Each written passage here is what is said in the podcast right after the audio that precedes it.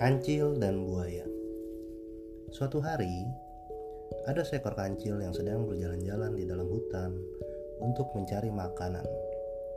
Karena makanan di sekitar kediamannya telah berkurang, sang kancil pun pergi mencari di luar kawasannya.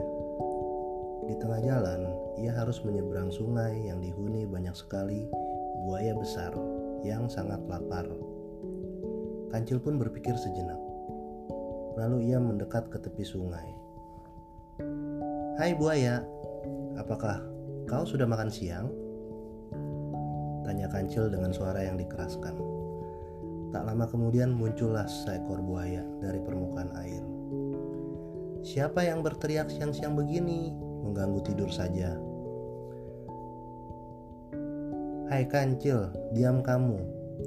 Kalau tidak, aku makan nanti kamu," timpal buaya yang lain.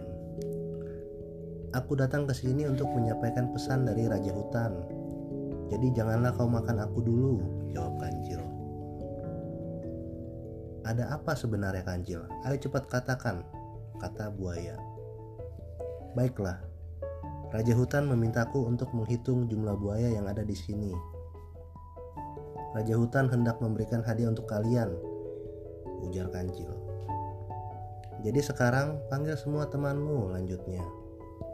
Mendengar hal itu, buaya sangat senang dan langsung memanggil semua kawannya untuk berbaris berjajar di permukaan sungai. Namun, mereka semua ternyata hanya diperdaya oleh si kancil. Dengan cerdik, si kancil langsung pergi setelah menghitung buaya terakhir di ujung sungai dan lolos dari cengkraman buaya yang lapar. Kisah kancil dan buaya mengajarkan bahwa kecerdikan dapat mengalahkan kekuatan.